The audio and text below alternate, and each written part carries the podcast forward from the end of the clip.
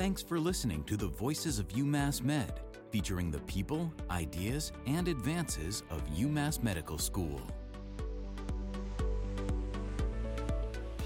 Hello and welcome to the Voices of UMass Med podcast. I'm Jennifer Berryman. Today we're joined by renowned infectious disease expert Dr. Robert Finberg. Dr. Finberg is the Richard M. Haydock Professor in Medicine at the University of Massachusetts Medical School and, of course, Chair and Professor of the Department of Medicine. Dr. Finberg, welcome. Thank you very much. Good to be here we're really um, appreciative of you spending some time with us right now because uh, there's so so much happening um, that falls squarely into your a- area of expertise. Um, you have been at the forefront of the coronavirus research here at UMass Medical School. So, uh, b- before we kind of get into our conversation, I just kind of want to update folks on the caseload. So, we're recording this conversation in late October. The number of coronavirus cases is rising. Nationwide, we're approaching 9 million cases and a quarter million deaths. That's according to the Johns Hopkins University Coronavirus Resource Center. Here in the Commonwealth of Massachusetts, more than 150,000 people have tested positive and sadly, nearly 10,000 people have died. When you hear this data on a daily, weekly, monthly basis, what do you think? Well, I think that it, this is something that occurs about every hundred years. Uh, obviously, we don't see pandemics every day. Uh, I think that we're uh, we're confronting it actively. But uh, obviously we have not solved this issue. When we think about the number of positive cases going up, how much do you think is attributable to the availability of testing, and, and how much is avail- is attributable to more disease in our communities? Uh, there's no question there's more disease in our communities. It's not availability of testing. I mean, the testing is good, but we know that we've been testing all along here and we know that our incidence has gone from less than 1% to uh, maybe 3 to 4% uh, in the last month or so. So it's definitely increasing. And for the average person who's not a physician, not an infectious disease expert, what, what would you point us to follow? What are the indicators that you would recommend people keep an eye out for? I think that the number of positives and the number of deaths are obviously critically important, and that's the way you can figure out uh, what the uh, pandemic is doing. From the healthcare perspective, what we're concerned about is hospital capacity because what happened in the surge in, in March is that we were uh, nearly outstripping the capacity to take care of patients. And obviously, that's something we're very uh, focused on because we want to make sure that we can care for all those who need care. And and as a clinical provider as well, would you say that um, if if and when a, a, a second surge comes, do you feel like healthcare providers are better suited now than they were in April to take care of patients with COVID? Yes, we, we are clearly much better prepared now uh, than we were in April, and, and I think there's a lot less panic. But we want to make certain uh, that we have enough uh, hospital beds and enough ventilators and whatever else we need. And uh, I think it's good to be uh, uh, warned in advance. And I think things will go much better if we do have such a surge. And what do you tell people who are fatigued, tired, depressed of all the restrictions and all the precautions that are being taken? Well, I, I tell them uh, that uh, I understand uh, how they feel. However, we're doing this to protect the vulnerable. Um, and, and uh, I, I think it's important that people understand that they are responsible uh, for the elderly, for the infirm. Uh, and it's important for us as a, a group, a, a country, a group, a community uh, to look after those people. I do want to talk about your clinical trials, and we will do that shortly. But since we're approaching the holiday season, a lot of families are having conversations about whether it makes sense to get together for Thanksgiving. Can that be done safely? Um, can can people travel safely? And, and same will go for the December holidays as well. I wonder if you share uh, your how what would you tell people to guide that decision making process? I think one has to be careful. Uh, one does not want to go in large groups of people indoors, particularly people that are, are not uh, obeying uh, masking and social distancing.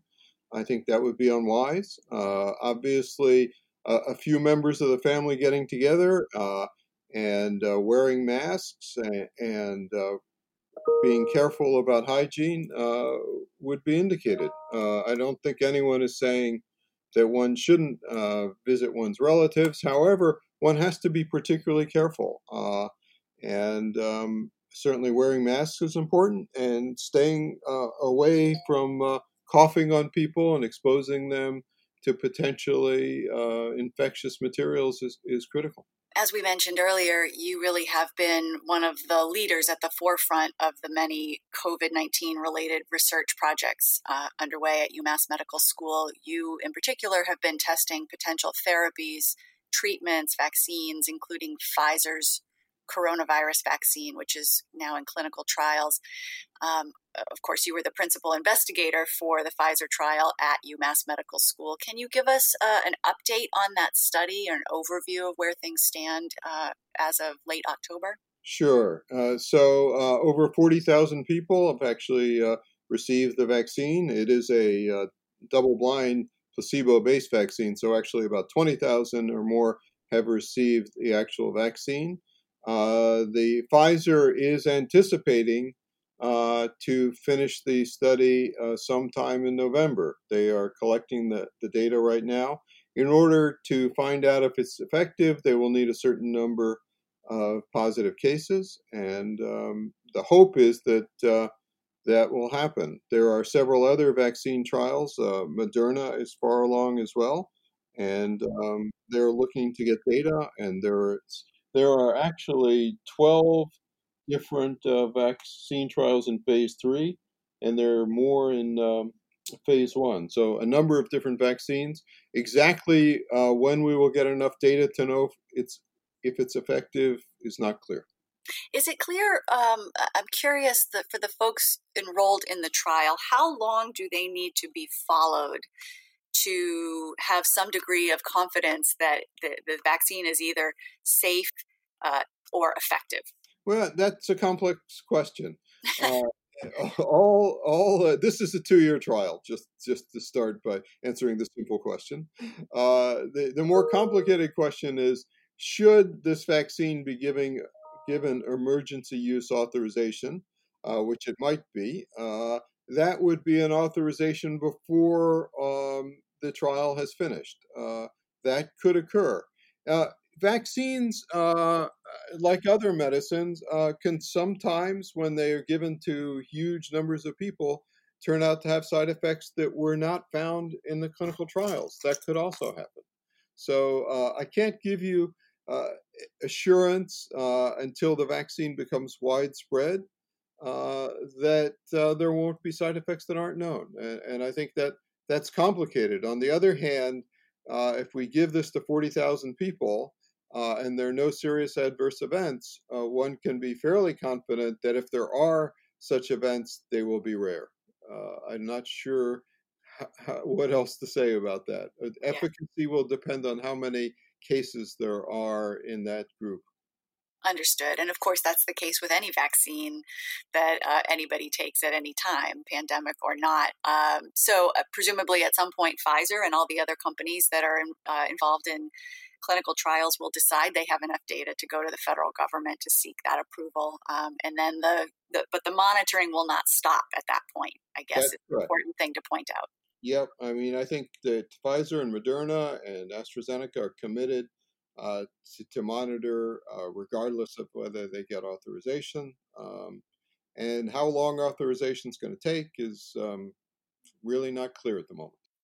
And of course, many people are watching that. So I want to talk a little bit about who you enrolled um, at UMass for this clinical trial. I know you had a very explicit goal and explicit outreach to communities that are typically underrepresented in clinical research, and I want I want to give you the opportunity to talk about that and and tell us what you did and why it's so important. Yes, well, we were particularly anxious because uh, both Latinx and African American communities are overrepresented uh, in cases of COVID 19, particularly severe COVID 19. And for that reason, uh, we did reach out to those communities uh, to, to enroll uh, more people proportionally in that group. The other group, of course, that is disproportionately represented uh, is uh, people over the age of 65. And we tried to reach out to, uh, to all of those groups specifically because, one, we wanted to get them the vaccine, and two, it was important to find out whether that those groups that are more susceptible will respond as well as other groups. Um, one doesn't want to have a vaccine that only works in a certain group of people. Regardless of when the vaccine is ready, of course, then it has to be distributed and administered to uh, countless numbers of people. So, Governor Massachusetts Governor Charlie Baker has recruited you to join his coronavirus vaccine advisory group to advise him on how to prepare for the distribution of the vaccine when it becomes available. Um, what light can you shed on that process for us? What are some of the things that that advisory group will be considering? Okay, so uh, an interim uh, draft report has already been uh, su- uh, submitted to the uh, Department of Public Health, uh, and the interim draft is actually on their website. the thought is that there will be three phases of distribution the initial phase um, uh, will encompass when only a small amount of drug is available. And uh, the goal here uh, is to give it to those people at risk for severe illness, including those over 65, uh, as well as essential workers, including uh, those people um, who deliver health care to people with COVID, uh, and those people who work in long term um, care units, skilled nursing facilities, uh, and emergency rooms, including first responders. So that would be phase one, where it's anticipated there's a, only a, a limited amount of drug available.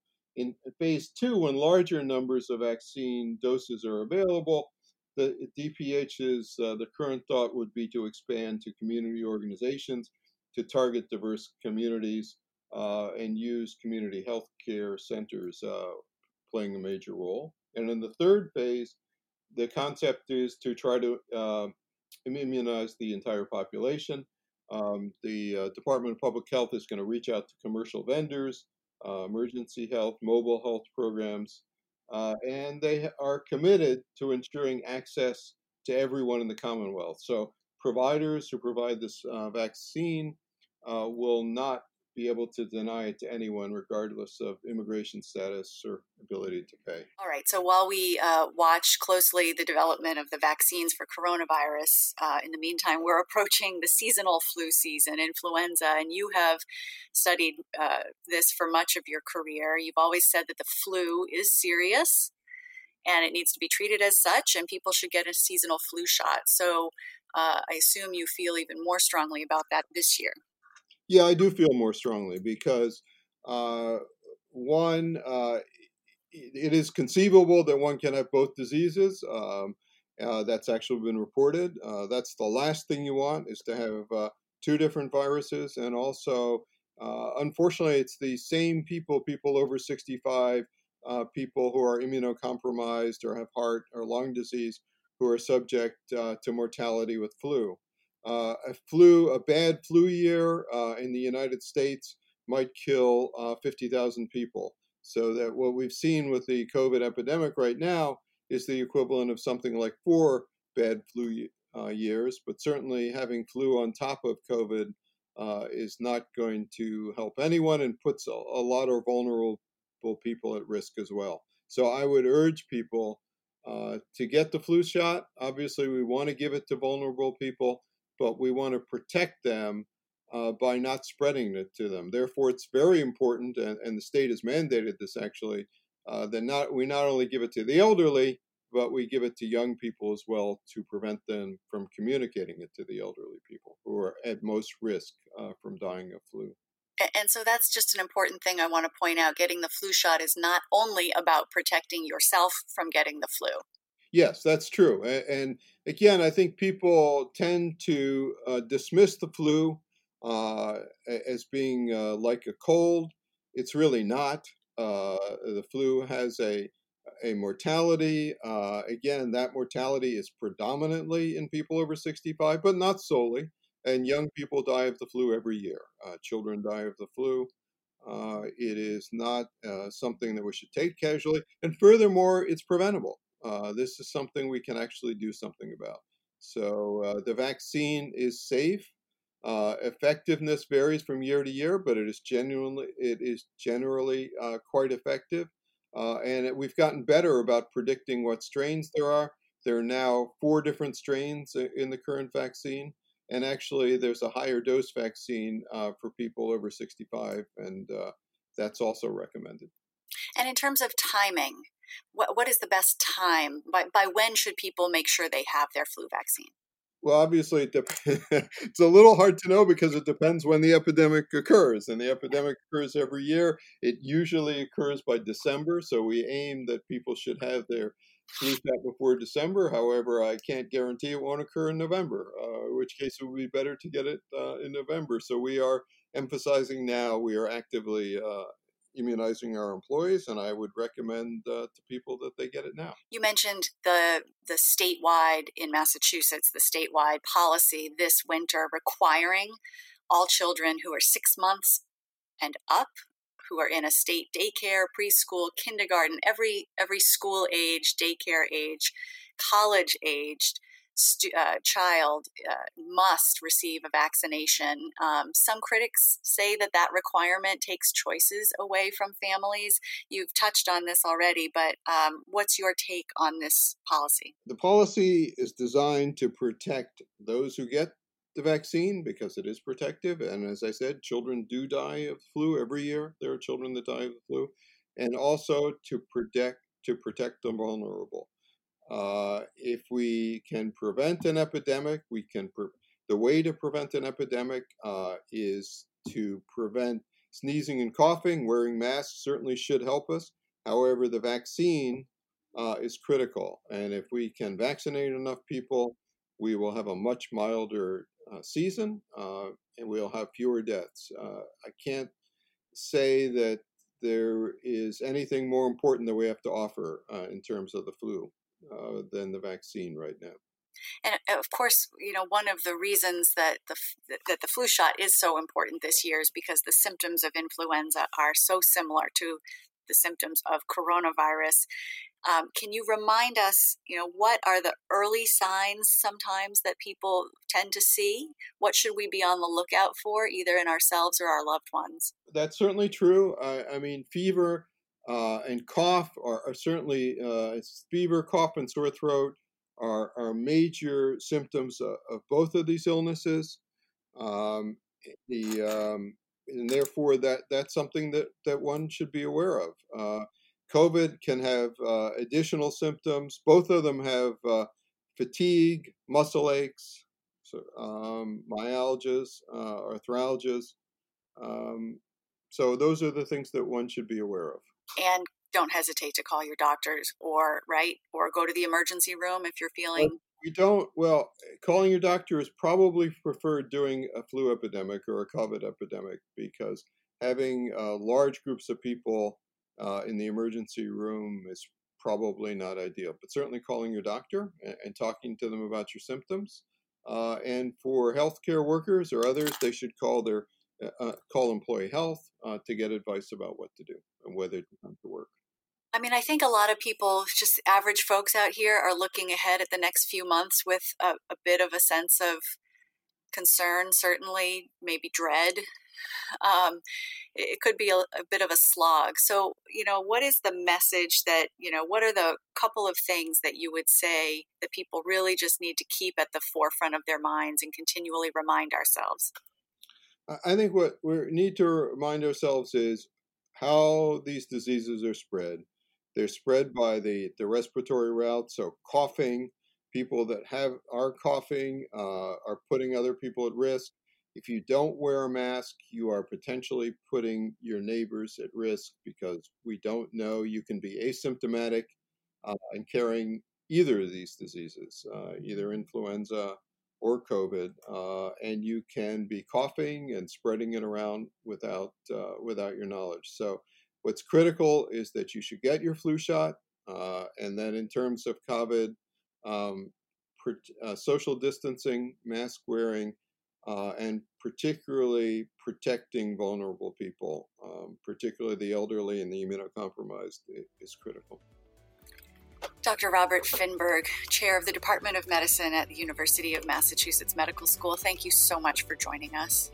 Thank you. It's a pleasure to do it. Thank you. Stay well. Thank you for all your work. Keep up to date with everything happening at UMass Medical School by following us on Facebook at UMass Med, on Twitter at UMass Medical, and on LinkedIn at University of Massachusetts Medical School.